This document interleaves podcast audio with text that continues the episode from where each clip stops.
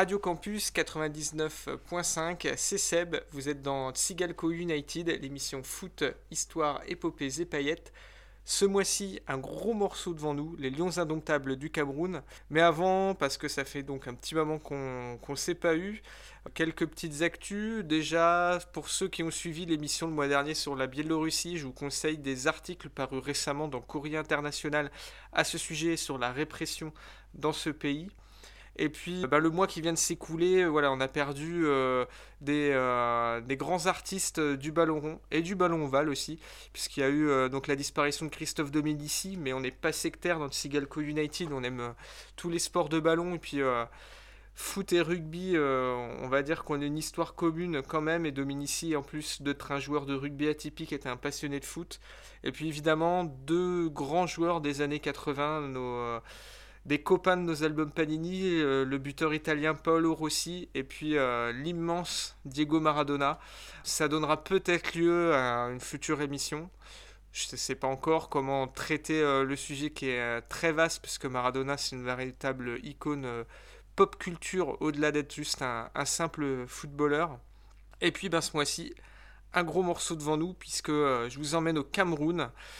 Autant footballistiquement qu'au niveau musical, le Cameroun est un monument sur le continent africain et c'était pour ça qu'on devait euh, se pencher euh, un petit peu sur la question. Et puis bien évidemment, bah, avant de rentrer dans le vif du sujet, comme d'habitude, on va commencer en musique et puis euh, on va s'écouter le regretté Manu Dibango puisqu'il nous a quitté cette année, saleté de coronavirus. Et Manu Dibango qu'on présente pas, qui est, au Cameroun, ce que fait Kuti est au Nigeria, c'est-à-dire c'est un un père fondateur pratiquement de la musique euh, camerounaise, star international, qui a, touché un petit peu à tout, qui a collaboré avec des artistes de, plein d'univers différents. Je ne vais pas vous mettre sous le Makossa, parce que ça, tout le monde connaît. Je suis parti sur un titre un petit peu moins connu. On va s'écouter Mouvement Evondo, c'est paru sur l'album Manu Safari en 98. Sigalco United, on est chez les Lions Indomptables du Cameroun. On s'écoute Manu Dibango.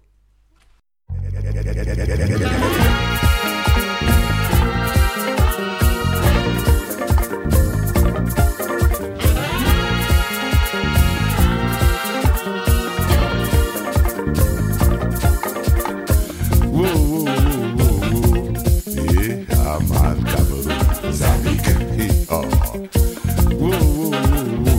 Yeah. Aman kabaru, oh. Zabike, masazo. Hey,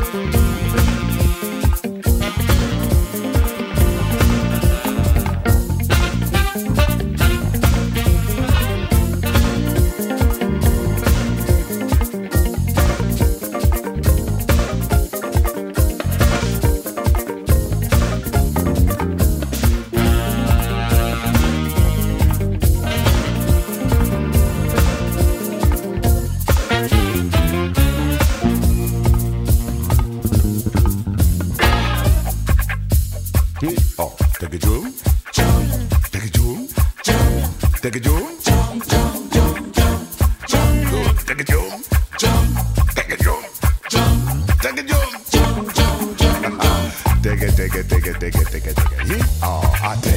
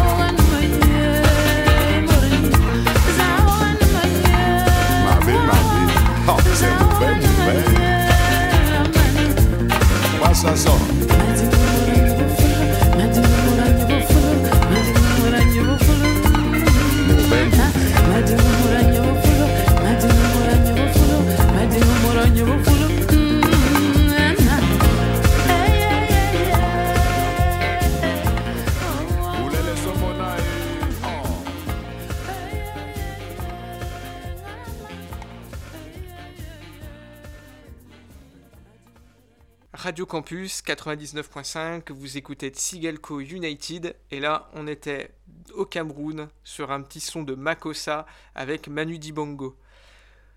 On va rentrer euh, dans le vif du sujet. Alors, euh, comme d'habitude, hein, euh, avant de parler tout de suite du football camerounais, histoire de savoir où on se trouve, parler du Cameroun, donc un pays d'Afrique centrale de 27 millions d'habitants, dont la plus grande ville est Douala, sur la côte atlantique, mais la capitale est Yaoundé. Le Cameroun, qui a euh, grosso modo la forme d'un triangle très étendu euh, du nord au sud, avec qui balaye une grande variété de paysages de climat et aussi de population et de culture. Voyager au Cameroun, on dit souvent que c'est un petit peu comme voyager euh, dans l'Afrique miniature, puisque d'un climat quasi semi-aride au nord, en passant par la forêt, la forêt tropicale euh, dans le centre du pays, à la côte, et puis euh, aux montagnes de l'ouest camerounais. Voilà, vous avez euh, plein de choses, plein de choses à voir au Cameroun. J'ai moi-même eu la chance de voyager dans ce pays et c'est vraiment un chouette pays. Le Cameroun, c'est au XXe siècle, pour ce qui nous intéresse, c'est d'abord une colonie allemande. Et puis, euh, on se bat aussi en Afrique pendant la Première Guerre mondiale. Et puis, euh, à cette époque-là, les pouvoirs européens, euh, vous savez, hein, dessinaient sur des coins de table les contours des frontières africaines. Et donc, le Cameroun fait partie, entre guillemets, des gains de guerre que se partagent britanniques et français après la Première Guerre mondiale. L'ouest camerounais va être en partie sous euh, domination britannique, puisque les Britanniques sont présents dans le pays voisin, le Nigeria. D'où le fait que le Cameroun est un pays, et aujourd'hui justement, ça crée des, problèmes. Vous suivez l'actualité, il y a des fortes tensions dans l'ouest camerounais anglophone, alors que la grande majorité du, pays est francophone, mais que le pays a tout de même reconnu officiellement les deux langues. Hein. C'est un pays officiellement bilingue ce qui n'est pas sans poser des difficultés, euh, surtout au regard de la situation politique, euh, sociale et puis euh, conflictuelle qui est actuellement dans l'ouest camerounais. Donc toujours est-il, voilà, le Cameroun d'abord colonie allemande, puis britannique et française. Et puis un événement dont on parle très très peu, où il faut vraiment se documenter pour avoir toutes les informations, c'est la guerre d'indépendance du Cameroun de 55 à 62. Alors c'est ce qu'on appelle euh, la guerre oubliée. Alors pour ceux qui veulent en savoir beaucoup plus, il y a un, grand bouquin qui a été publié là-dessus, euh, qui fait référence, qui s'appelle Cameroun, avec un K du nom... Euh, de l'ancienne colonie allemande, hein, avec un K, Cameroun, une guerre cachée aux origines de la France-Afrique, de Jacob Tatitsa, Manuel Domergue et Thomas Deltombe qui fait un travail en fait de journalistique, d'investigation sur cette guerre de 55 à 62, qui est une guerre oubliée parce qu'elle euh, se déroule en même temps que la guerre d'Algérie. Que la guerre d'Algérie, elle mobilise, en tout cas en France, militairement euh, beaucoup, puisqu'on fait appel euh, voilà, à ce qu'on appelle le contingent, hein, les appelés, et que au Cameroun, l'état-major français va faire ce qu'on appelle une guerre de professionnels en envoyant euh, des forces spéciales, l'armée de métier. Et puis c'est surtout au Cameroun que l'armée française, pour euh, en finir avec ce conflit qui oppose donc l'armée française, certains mouvements politiques camerounais favorables à la France et euh, l'UPC, l'Union des peuples camerounais, qui est un mouvement indépendantiste à tendance marxiste. L'armée française va utiliser tous les moyens torture, déplacement forcé de population, décapitation de leaders indépendantistes. Et euh, c'est aussi au Cameroun que la France va faire ses premiers bombardements au napalm. Guerre euh, d'indépendance du Cameroun, c'est vraiment une guerre oubliée où euh, l'armée française s'est distinguée par une grande cruauté et qui s'en est suivi par la suite une guerre civile puisque les tensions euh, animés aussi par ce conflit sont pas éteintes d'un coup et que euh, même après l'indépendance, il y a eu des années un peu dures au Cameroun, conflictuelles en tout cas sur le plan politique. Euh, je vais quand même citer des noms de grands leaders indépendantistes camerounais Ruben Oumniobé, Félix Roland Moumier, Ernest Wandier, Osandé Afana. Tous sont, ont été assassinés ou sont morts dans des conditions mystérieuses. On sait aujourd'hui que les services secrets français de l'époque ont été derrière à la manœuvre et que le Cameroun est de fait, après son indépendance, devenu une des clés de ce qu'on appelle aujourd'hui la France-Afrique, euh, ce système voilà, où un service secret français, milieu d'affaires, milieu politique africain verrouille hein, tout un système. Euh, aujourd'hui, c'est une guerre qui est niée par les autorités des deux pays, c'est-à-dire que du côté français comme du côté camerounais, pour des raisons de politique, on ne reconnaît pas un statut vraiment de guerre à euh, cette période. Au mieux, on parle d'instabilité euh, ou, de tension, mais euh, voilà, on parle pas de guerre. Et ça, c'est quelque chose qui est quand même important, enfin, dans le XXe siècle en tout cas, pour ce qui fonde un petit peu l'histoire de, de ce pays. Niveau foot, me direz-vous, puisque c'est aussi ça qui nous intéresse aujourd'hui. Alors le XXe siècle aussi, pour le football africain, il est marqué par le contexte contexte d'abord des colonisations, puis des guerres d'indépendance et des décolonisations.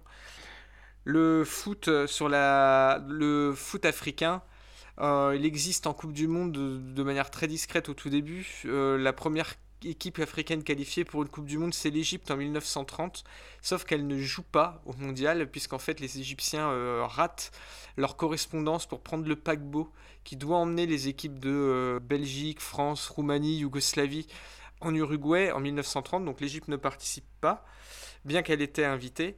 Et donc l'Égypte participe en 1934, euh, c'est à l'époque du roi Faisal. Hein. voilà, c'est une participation avec des défaites, euh, prestations très discrètes. Faut attendre le Maroc en 70 pour revoir de nouveau une équipe euh, africaine en Coupe du Monde. Alors entre-temps, ça ne veut pas dire que le foot africain n'a pas existé. Il a au contraire fourni de très grands joueurs au foot européen, Alors si on remonte à avant-guerre, il y a euh, Larbi Ben Barek. Alors évidemment, à l'époque, il joue pour l'équipe de France. Larbi Ben Barek, il est marocain. Euh, immense joueur de l'avant-guerre et de l'immédiat d'après-guerre. On peut citer aussi le Malien Salif Keita, l'Algérien euh, Rachid Mekloufi. Keita et Mekloufi jouent à Saint-Etienne. On peut aussi parler du portugais euh, Eusebio, puisqu'il est né et il a grandi à la base au Mozambique. Donc quand même eu avant 70 des grands joueurs africains dans le football européen. Mais sur la scène mondiale, en Coupe du Monde, en tout cas, faut attendre le Maroc en 70, au Mexique. Et puis, on a 74, c'est passion du Zaïre. Et euh, la participation du Zaïre à la Coupe du Monde, alors elle n'est pas, euh, elle est pas exotique en soi dans le fait que le Zaïre, à cette époque-là, a remporté des trophées sur le, continent africain, que c'est une bonne équipe du continent africain. Mais le Zaïre arrive à la Coupe du Monde de 74 dans un contexte qui est très compliqué pour eux, puisque c'est au moment de la dictature de Mobutu au Zaïre que les footballeurs sont manipulés, qu'il y a des pressions sur eux et que les, les gars arrivent dans, pas dans les meilleures dispositions en RFA. Et euh, il y a une défaite 9-0 contre la Yougoslavie qui fait très très mauvais effet, notamment sur la presse internationale et pour les observateurs qui se disent que le foot africain euh, n'a pas sa place dans une Coupe du Monde, les Zérois sont à la ramasse les images, elles sont, elles peuvent faire rire, elles sont aussi un petit peu euh, quelque part pathétiques puisque euh, lors du match contre la Yougoslavie et du match contre le Brésil, vous avez des faits de jeu. On, a l'impression que les joueurs zérois euh, ignorent même jusqu'aux règles du jeu. Vous avez un coup franc d'un joueur brésilien et un joueur zérois qui sort du mur pour taper dans le ballon alors que l'arbitre n'a même pas sifflé. Enfin, voilà, des choses un petit peu surprenantes. Et du coup, la FIFA s'interroge sur les participations des équipes africaines à ce moment-là. Heureusement, la Coupe du Monde suivante euh, en Argentine en 78 euh, voit la qualification de la Tunisie et une première victoire africaine. La Tunisie bat le Mexique 3-1 lors de, cette Coupe du Monde et on a une équipe africaine qui pour la première fois gagne un match euh, en Coupe du Monde. Et puis alors qu'arrivent les années 80, le football africain à ce moment-là il a été dominé dans un premier temps, après les indépendances, par le football d'Afrique de l'Est. Alors aujourd'hui, ça peut paraître surprenant parce que l'Afrique de l'Est actuellement est très discrète sur la scène du football africain. À l'époque, c'est plutôt l'Éthiopie, le Soudan qui dominent. Vous avez déjà euh, une domination du football euh, du Maghreb, les équipes des championnats marocains, tunisiens, algériens petit peu plus tard, à partir des années 80, et puis surtout égyptienne, domine. Et puis dans les années, euh, fin des années 70, début 80, vous avez le football camerounais qui commence à, pointer le bout de son nez. Alors, euh, à la faveur aussi d'un contexte économique plutôt favorable, le Cameroun, fin des années 70, début 80, c'est plutôt une période plutôt de prospérité. Il y a eu la découverte de gisements pétroliers. Voilà, c'est un pays qui connaît une période de, stabilité euh, aussi euh, économique. Donc euh, forcément, il y a un, football qui se développe aussi, qui est plutôt structuré, et des clubs qui ont des bons résultats sur la scène continentale, notamment deux équipes, le Canon Yaoundé et l'Union de Douala, alors un petit peu plus tôt, il y a aussi l'Orix de Douala qui a gagné des trophées. Mais vous avez deux clubs là, l'Union de Douala et le Canon de Yaoundé, qui euh, remportent trois Coupes d'Afrique des clubs champions entre 78 et 80. En 78 et 80 pour le Canon de Yaoundé et en 79 pour l'Union de Douala. À L2, ces équipes elles se partagent l'équipe nationale, des joueurs internationaux donc, et elles servent un peu d'embryon euh, d'équipe du Cameroun. Et donc euh, arrive 1982 la Coupe du Monde en Espagne. Et euh, là, vous avez deux équipes africaines qualifiées, l'Algérie et le Cameroun. Alors, l'émission d'aujourd'hui sur le Cameroun, mais juste une petite parenthèse, l'Algérie fera aussi parler d'elle au Mondial 82 avec une victoire historique contre la RFA. C'est la première fois qu'une équipe africaine bat une équipe championne du monde. Euh, L'Allemagne, qui a déjà remporté la Coupe du Monde, donc par le passé. L'Algérie bat l'Allemagne. On connaît la suite malheureuse et scandaleuse pour l'équipe d'Algérie, avec par la suite ce match nul arrangé entre Allemands et Autrichiens qui éliminent l'équipe d'Algérie. Mais en 82, l'équipe du Cameroun, qui est à l'époque entraînée par un ancien joueur du stade de Reims, Jean Vincent, elle réalise euh, une Coupe du Monde qui va marquer les esprits, dans laquelle elle sort invaincue. L'équipe du Cameroun fait trois matchs nuls contre des bonnes équipes, notamment le Pérou, qui à l'époque est une grosse euh, valeur sûre du football sud-américain, emmené par Teofilo Cubillas, et puis euh, surtout contre l'Italie, qui sera la future championne du monde. Le Cameroun fait un match nul un partout contre l'équipe d'Italie, donc future championne du monde, avec un but magnifique marqué euh, par les Camerounais, un but de Mbida sur un gros travail de Théophile Abega, grand joueur du football camerounais des années 80. Théophile dit docteur Abega, puisque son père était médecin. Et le Cameroun impressionne, puisque tenir tête aux Italiens, euh, surtout à cette époque-là, c'est pas rien. Puis il y a quelques joueurs qui s'illustrent. Alors il y a déjà Roger Mila, l'attaquant centre, Roger Mila, à l'époque, il joue en France. C'est un très bon attaquant du championnat de France. Il joue à Bastia, qui joue à l'époque les premiers rôles hein, en championnat de France. Et puis surtout le gardien, Thomas Nkono, qui dès les années 70, dans le championnat du Cameroun, avait impressionné quelques observateurs européens qui étaient venus voir le football camerounais. Et il y, avait eu quelques papiers de fait euh, dans, la presse africaine où on disait que Thomas Nkono euh, s'il avait la possibilité d'aller en Europe, il serait sans nul doute l'un des meilleurs gardiens au monde, qu'il euh, était une sorte de Lef Yashin africain. C'est un gardien de but qui est grand, qui est costaud et qui est surtout, euh, et c'est apprécié chez un gardien de but qui a beaucoup de personnalité, beaucoup de charisme et dont les adversaires ont dit qu'il était arrogant sur le terrain.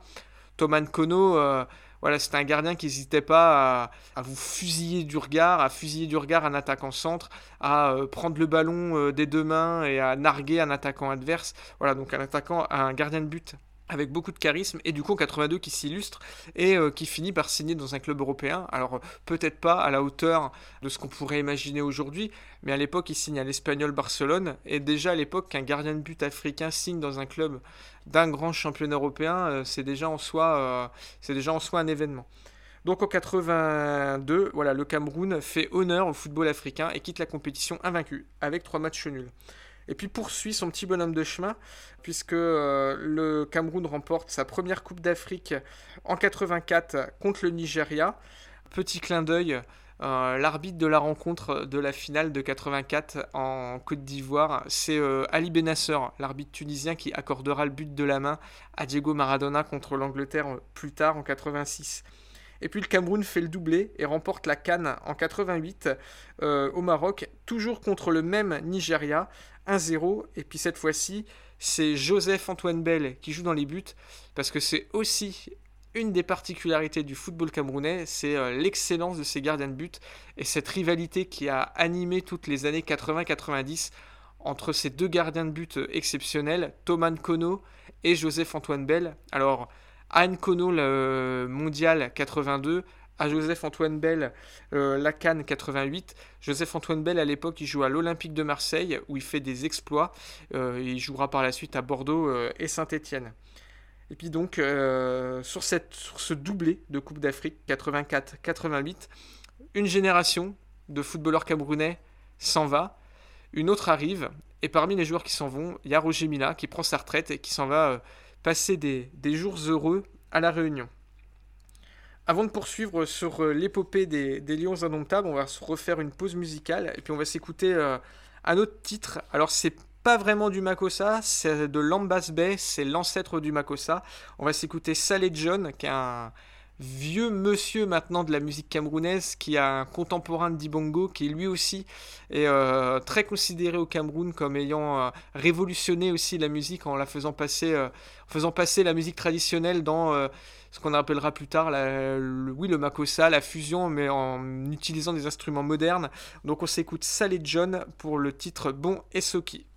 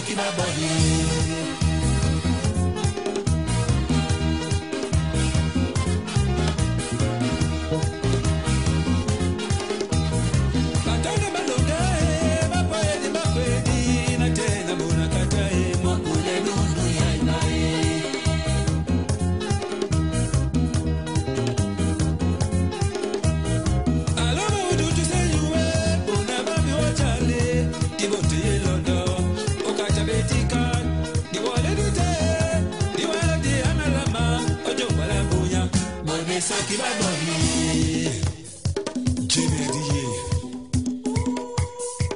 jemi adi sole. Di wala men be temeri basu o mama suma somene lende damboruo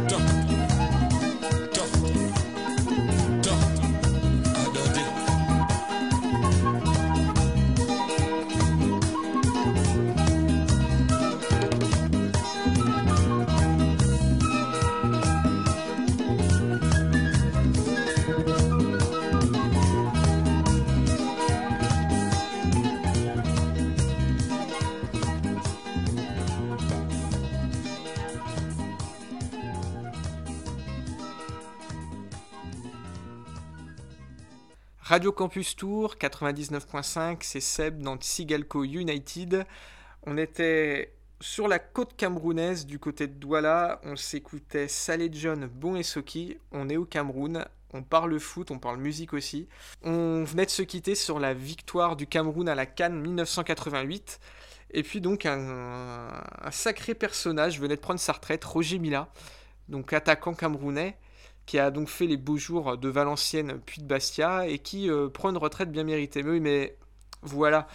Roger Mila, il organise son jubilé en 88. Et euh, faut se rappeler que dans le contexte de l'époque, aujourd'hui, les jubilés, les matchs de charité, il y a tellement de pression sur les joueurs au niveau des clauses dans leurs contrats, des assurances, on a tellement peur des blessures, que quand vous regardez aujourd'hui un match de charité, c'est vraiment des matchs qui sont pas du tout disputés, euh, qui tournent parfois euh, à la farce.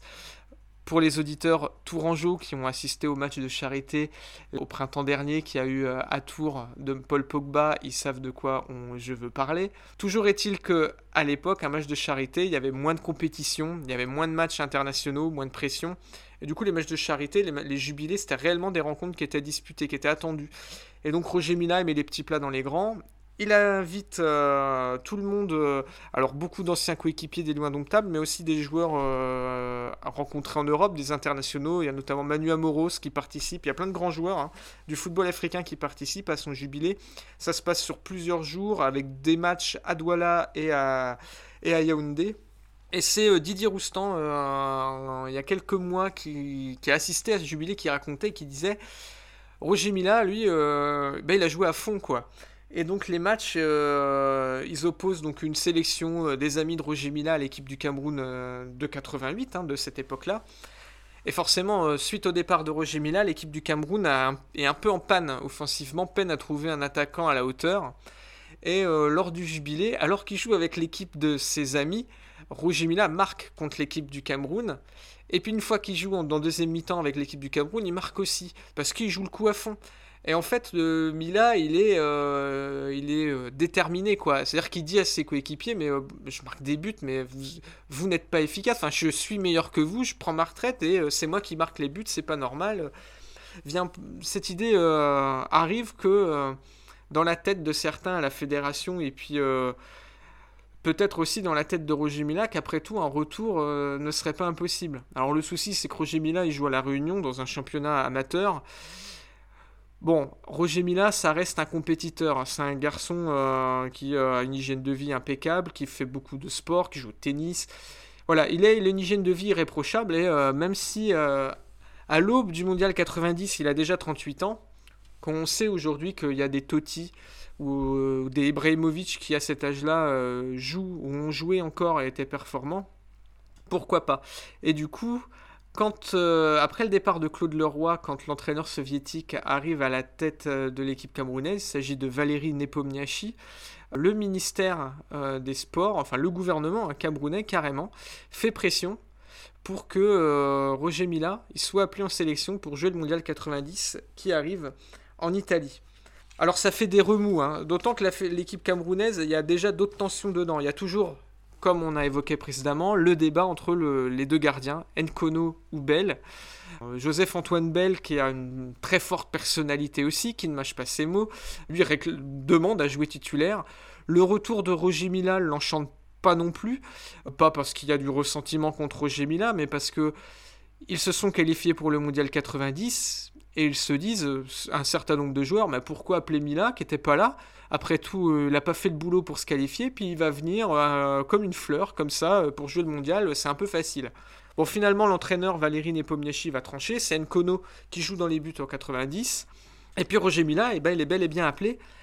Après, lors de la préparation que les Camerounais effectuent pour ce mondial, lors de matchs amicaux joués en Yougoslavie, tout le monde se rend compte qu'en fait Mila il est quand même dans une forme euh, impeccable, alors que certes il peut peut-être pas jouer 90 minutes, mais qu'en tant que joker de luxe, euh, eh ben c'est quand même pas mal quoi.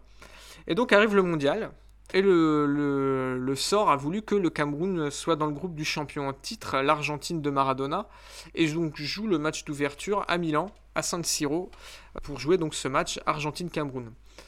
Alors le contexte du match, il est un peu particulier, puisque les Argentins avaient observé euh, les Camerounais lors des de matchs précédents, où les Camerounais avaient été un peu décevants.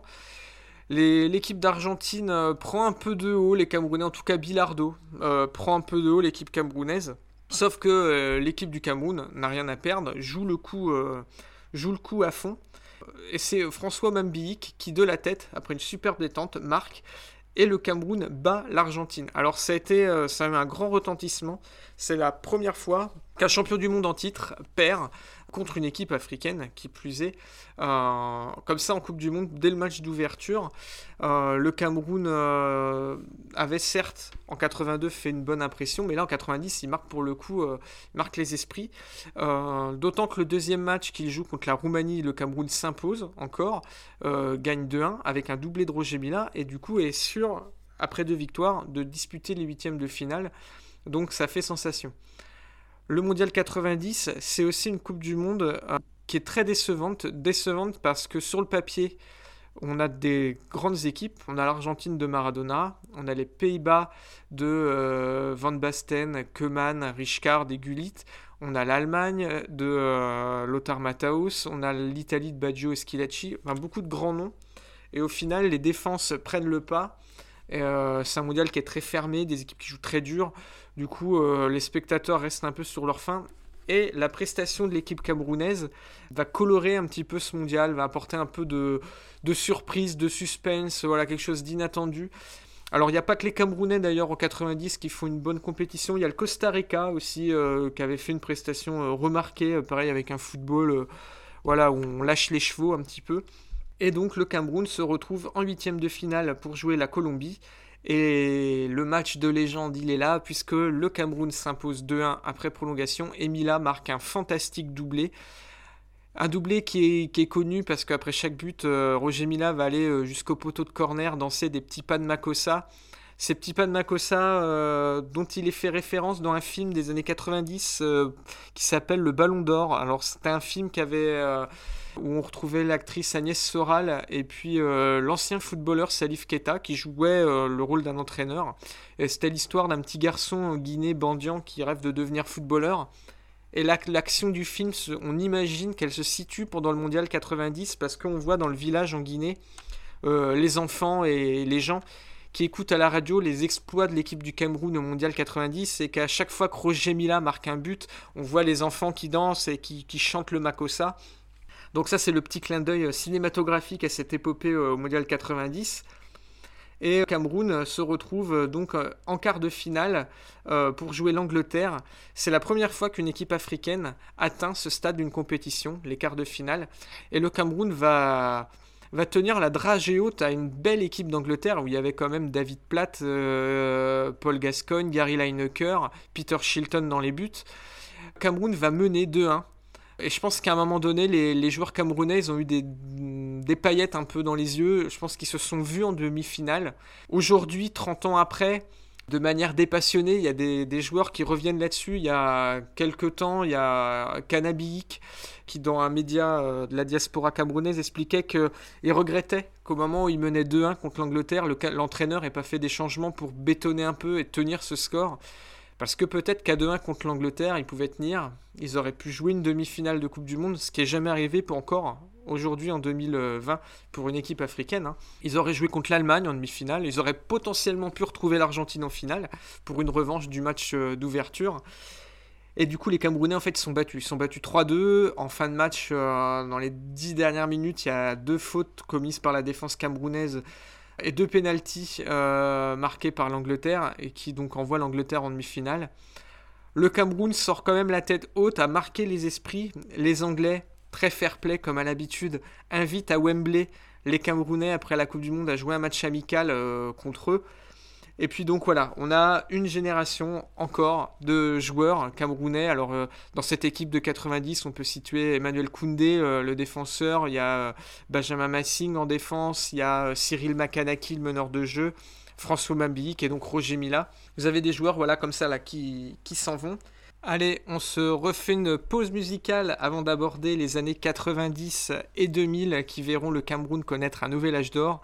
On va s'écouter Prince et Yango pour le titre You Must Calculate. Petit mélange euh, franco-anglais, euh, peut-être pidgin, English, camerounais, pour une chanson euh, dans la tradition un peu makossa, aux paroles légères, des petites histoires d'amour adolescentes pour les Camerounais qui nous écoutent, j'espère que ça va leur rappeler des souvenirs parce que c'est un titre qui a un petit peu, euh, qui a un peu vieilli, mais euh, voilà, c'est les, les, années d'or du Makossa. Donc on s'écoute Prince et Yango et puis on se retrouve juste après.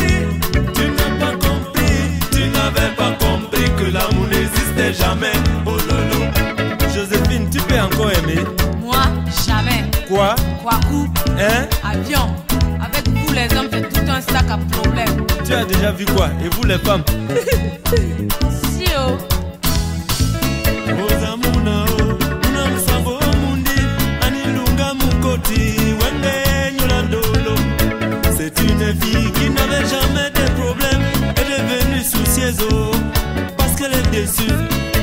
Mon ami qui n'avait jamais de problème Elle est venue sous la robe. Aujourd'hui pour la femme.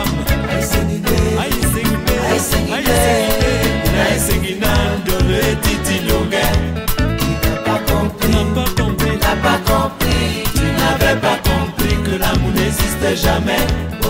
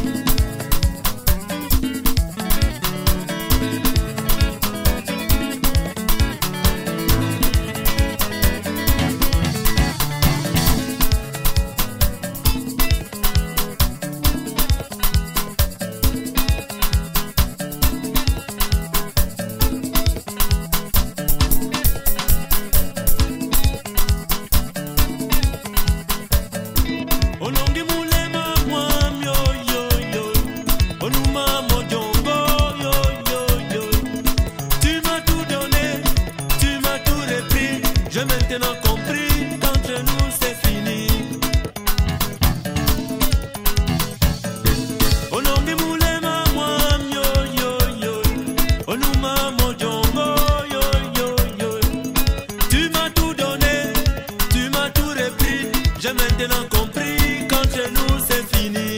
Amaka, Maka, Amaka, Maka.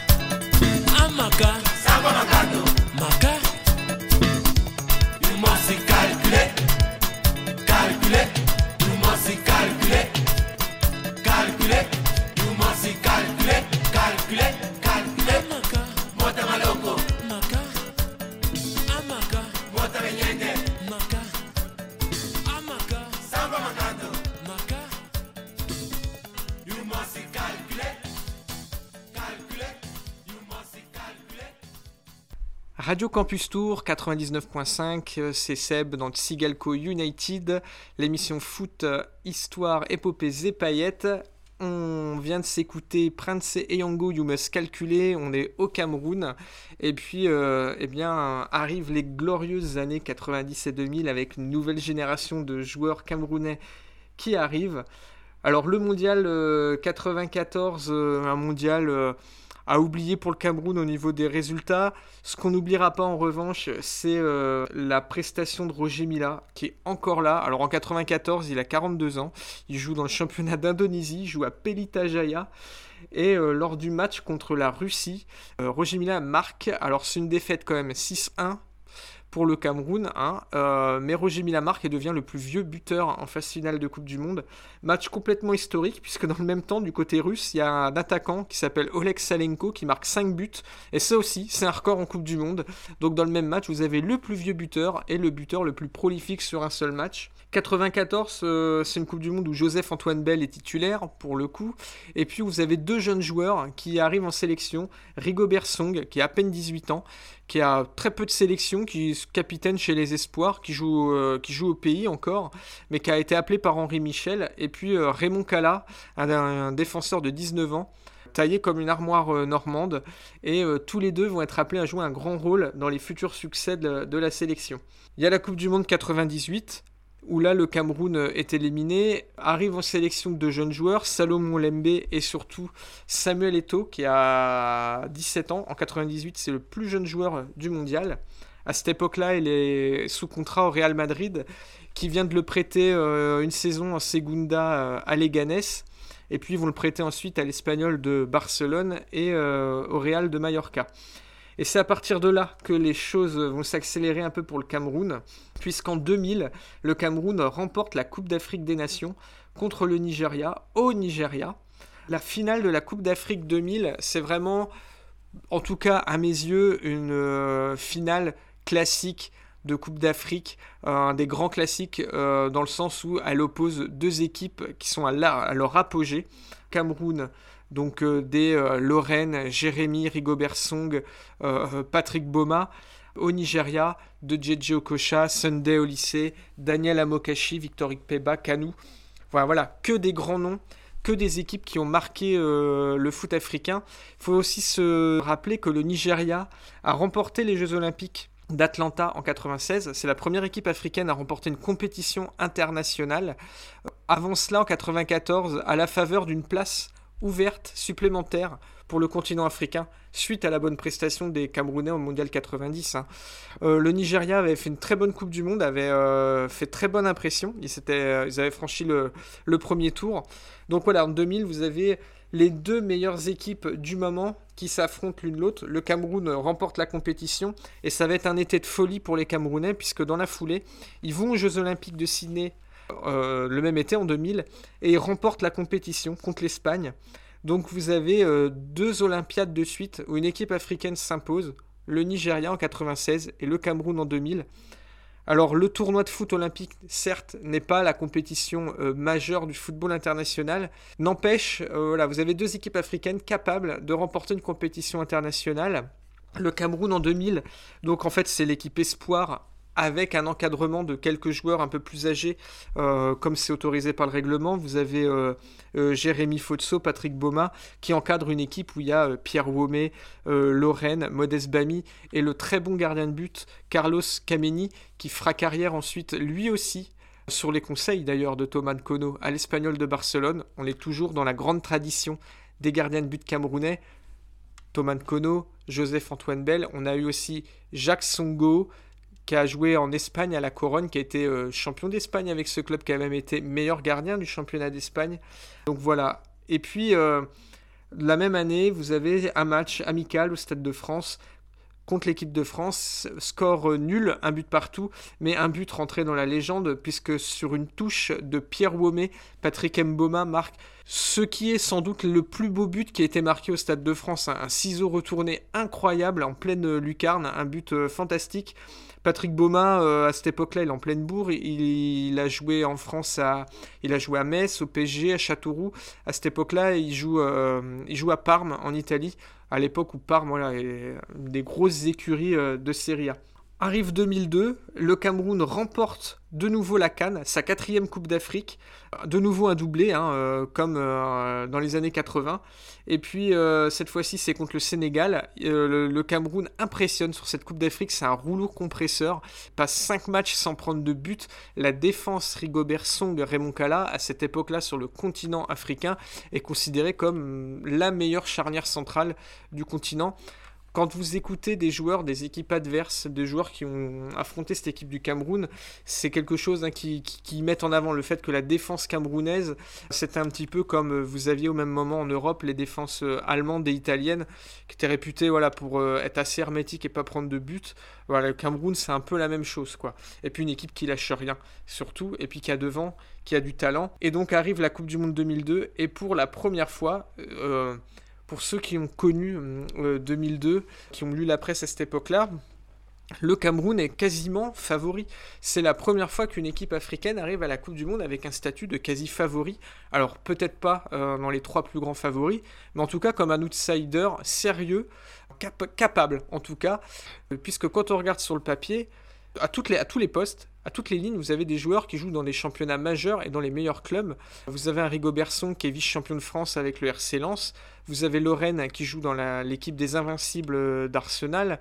Euh, vous avez Pierre Womé qui joue en Serie A. Euh, vous avez Jérémy qui a, gagné la Ligue des Champions avec le Real Madrid. Olembe euh, qui est un des meilleurs joueurs euh, du championnat de France avec Nantes. Puis qui a été champion de France surtout avec Nantes. Vous avez évidemment Patrick Boma qui joue en Italie. Et Samuel Eto'o qui est en train de faire de Mallorca une équipe. Bah, il les a emmenés en, en, Ligue des Champions pour la première fois. En 2003, ils remporteront la Coupe du Roi avec lui. Il a fait passer ce club en fait d'une autre dimension. Voilà. Donc euh, l'équipe du Cameroun arrive avec un statut de quasi favori. Ça c'est inédit. Quand on regarde le plateau euh, en 2002 et quand on voit surtout la faillite de certaines équipes comme l'équipe de France, l'équipe d'Argentine ou du Portugal, on se dit qu'il y, avait un coup à jouer, malheureusement. Et là, le football camerounais tombe dans un de ces trop nombreux travers qui l'empêchera euh, d'aller un peu plus loin. C'est l'instabilité au sein euh, de la fédération et les ingérences politiques. En 2002, les joueurs sont en désaccord avec la FECAFOOT, la fédération, sur le montant des primes. Euh, le gouvernement s'en mêle, ça crée des histoires, et en fait les joueurs arrivent pas dans les meilleures dispositions. Ils ratent complètement du coup leur premier match contre l'Irlande. Le premier match, c'est le match le plus important, ils perdent. Donc après, euh, même s'ils battent l'Arabie Saoudite, voilà, le dernier match, ils perdent contre l'Allemagne, le Cameroun rentre à la maison, et c'est une énorme déception. Puisque sur le papier, cette équipe, elle avait réellement les moyens de faire beaucoup mieux. Bon, voilà, euh, ça s'achève là-dessus. Il arrive la Coupe des Confédérations 2003 où le Cameroun a, à cœur de prendre sa revanche, réalise une bonne compétition, ils atteignent la finale. Malheureusement, cette compétition, elle restera endeuillée par le décès d'un des meilleurs joueurs camerounais de l'époque, Marc-Vivien Fouet, qui décède lors d'un match contre la Colombie. Il fait un arrêt cardiaque en plein match.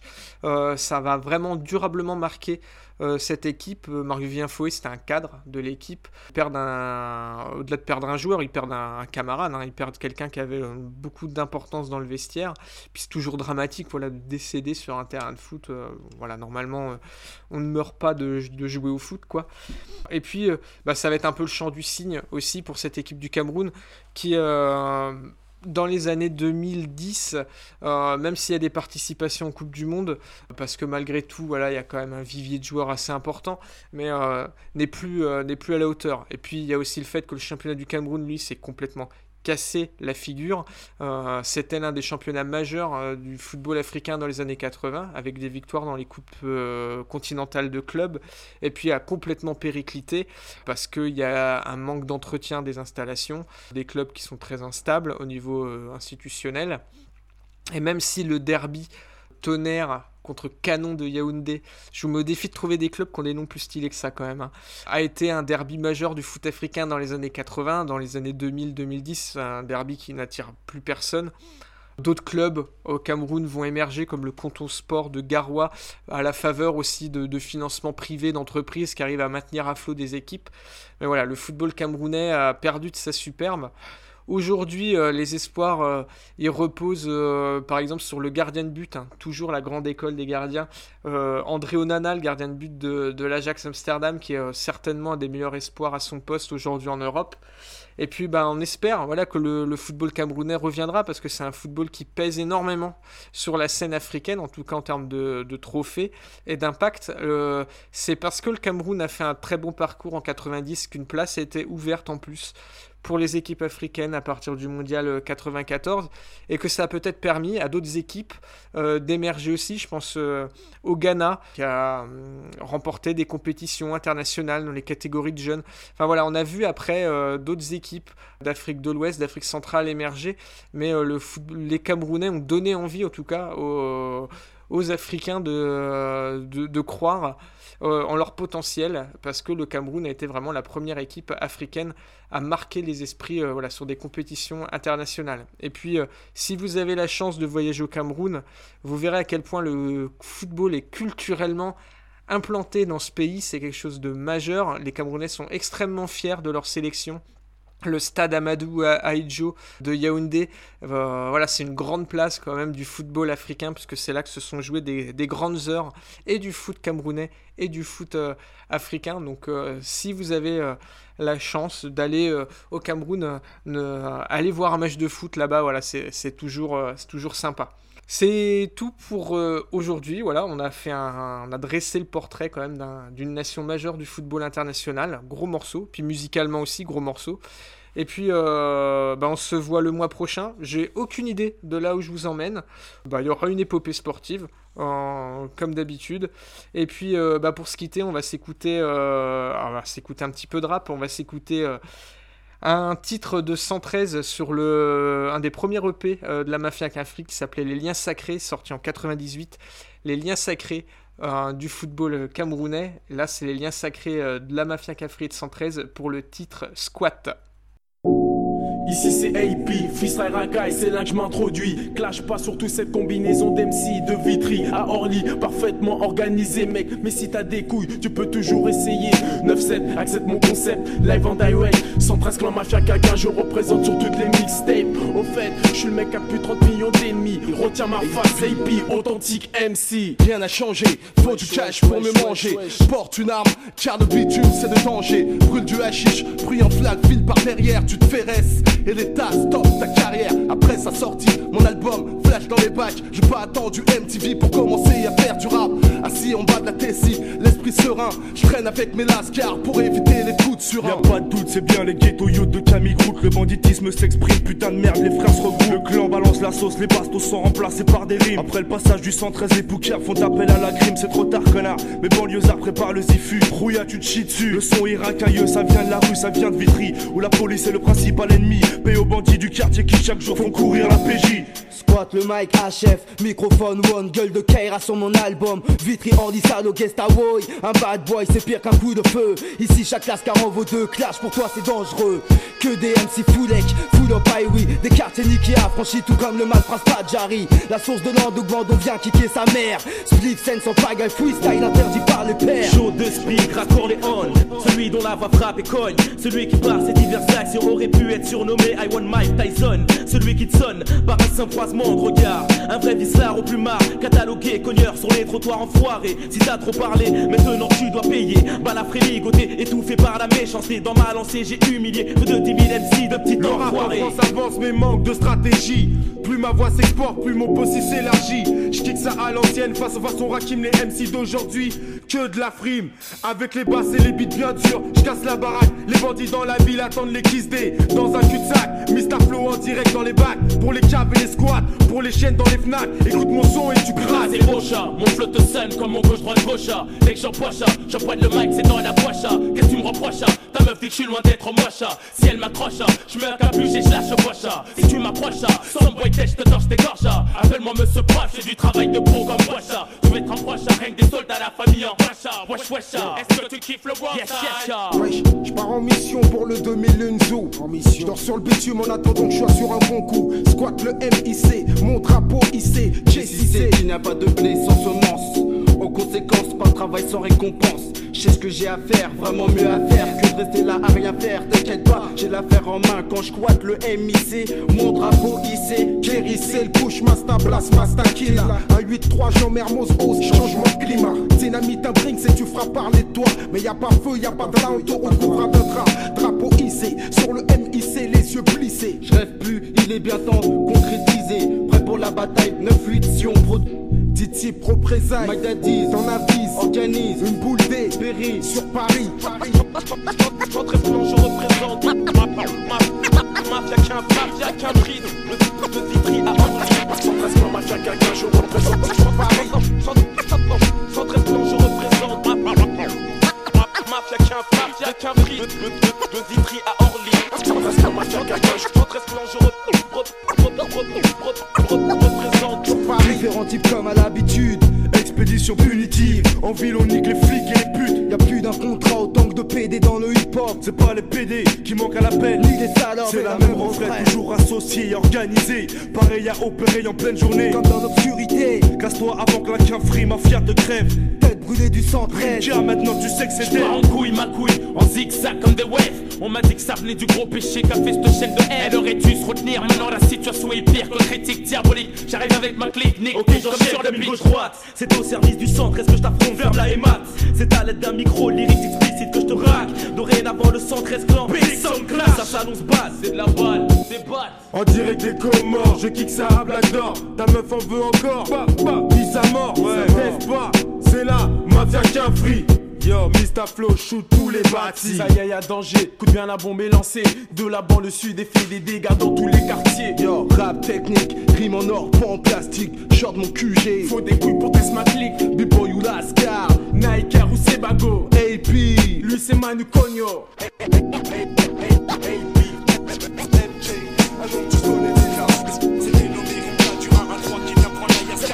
que j'adore.